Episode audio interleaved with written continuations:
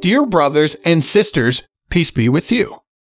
Today's devotional scripture is taken from Matthew chapter 10, verse 34 to 42.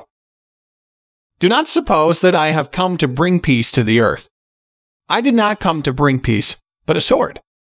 For I have come to turn a man against his father, a daughter against her mother, a daughter in law against her mother in law. Man's enemies will be the members of his own household. Anyone who loves their father or mother more than me is not worthy of me. Anyone who loves their son or daughter more than me is not worthy of me. Whoever does not take up their cross and follow me is not worthy of me.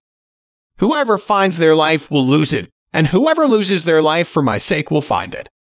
Anyone who welcomes you welcomes me, and anyone who welcomes me welcomes the one who sent me. Whoever welcomes a prophet as a prophet will receive a prophet's reward, and whoever welcomes a righteous person as a righteous person will receive a righteous person's reward.